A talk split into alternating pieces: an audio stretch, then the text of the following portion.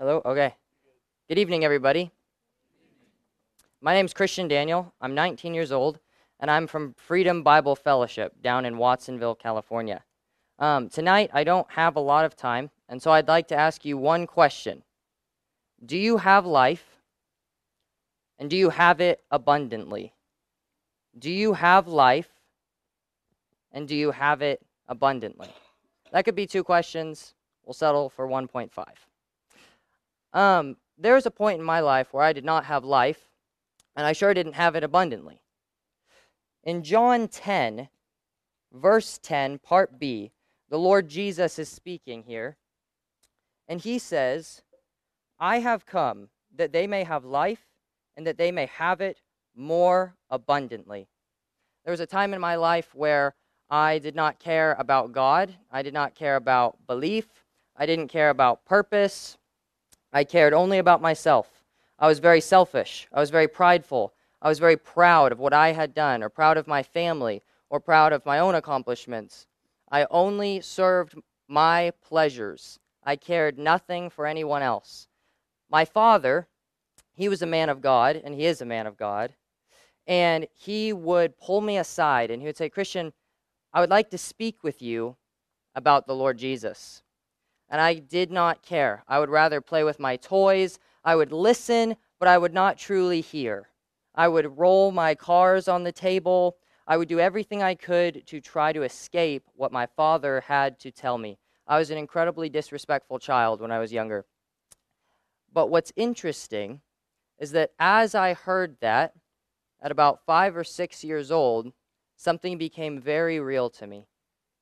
I realized that when my father described those who deserve God's judgment, those who are sinners, those who are adulterers, those who are selfish, those who lie, those who lust, those who blaspheme, I was in that category. And so, as my father would faithfully, day after day, as he was taking me to school, pray for me and pray that I would have a wonderful day when all the while at home I was awful towards him and my mother, and I was so far from God, he would pray. And it hit me how kind of him that was. And I realized I need help. I need life. I am living in death. You see, I realized that my sin separates me from a holy God, not because he doesn't love me, but because he is so perfect that I can't be around him. I got, excuse me, it's very emotional. That day, in the car, I bowed my head and I asked the Lord Jesus to save me from my sins. I realized I am headed to judgment, I am headed to hell. Everything that I do that is evil, I am an evil person. It is keeping me away from God, it is keeping me away from heaven. And I asked the Lord, I said, Lord God, would you please forgive me of what I have done? I believe that Jesus Christ, here in the scriptures, came down, was the Son of God, and died on a cross for my sins so that I would be saved and my entire life changed. So, that's the first part of the verse. I have come that they may have life. Now, not but several years ago, as I matured from a child slowly year by year into a man, have I realized that I missed out for some portion of my life on life abundantly. I don't know where all of you sit. I don't know all of the struggles that you have. I don't know the things that break your heart and cause you to cry tears at night. I don't understand what you have went through or what you are harboring in your heart, but I do know one thing that there is an incredible life that is reserved for you.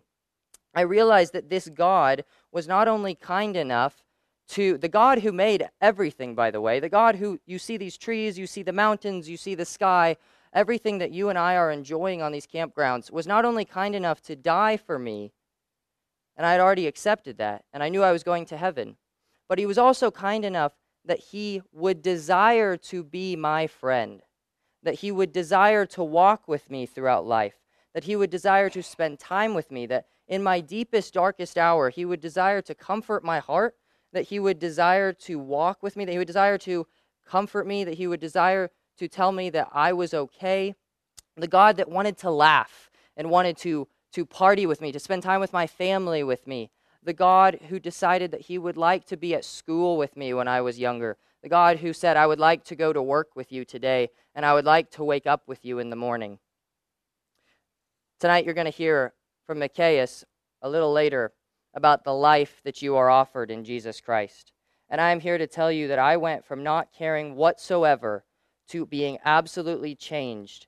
That now I can tell you confidently that the life I have in Christ, the abundant life, if you understand that word, it is beyond blessing, beyond beyond anything that you could ever possibly imagine or hope for. That life belongs to me because I believe in the God that you are about to hear tonight. You can hear from him. He loves you. He desires to walk with you. And I'll be praying that you would be honest with yourself, that you would not hold on to what you may believe now, that you would not hold on to what you might hold against God, but that you would be honest with him and that you would consider if this is for you, because it's for everyone. I love you all because the Lord loves me. And half of you I don't even know. But I love you, and I hope that you choose the Lord Jesus tonight in a greater way, whether that be you need to choose life and be redeemed from your sins, realize that you're a sinful person, or you need to walk with God and realize that there is more for you than just going to church or living in religion. Thank you for listening, guys.